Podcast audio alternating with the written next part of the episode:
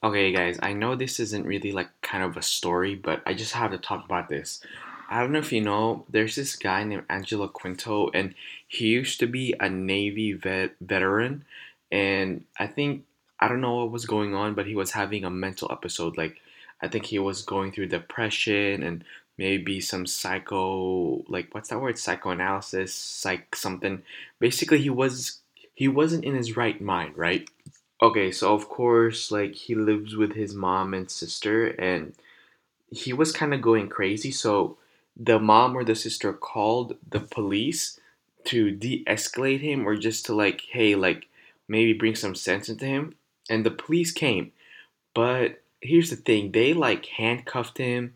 And then here's the thing: so while he was already handcuffed, they put their knee on top of this guy's neck, which I think is like incredibly like wrong. Okay, we all knew about the George Floyd situation, right? That was a humongous national story. It was everywhere.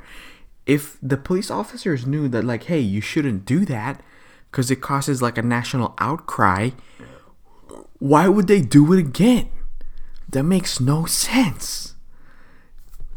Dude, the police is so, they just have unchecked power. And what's great about it is that it's not great, but like I'm being sarcastic. It's just that they won't get punished for it. You know, the police union can hide their identities. They can get qualified immunity, which is basically a loophole where they cannot get sued. They cannot bring them to court, you know, or if they bring them to court, like they can say, oh, I have qualified immunity because I feared for my safety. And then nothing happens because it's like, oh, you're just doing your job. But something that's bad is bad. You know, this has really inspired to like make me write a story or like make me like write a song about it, because it's wrong.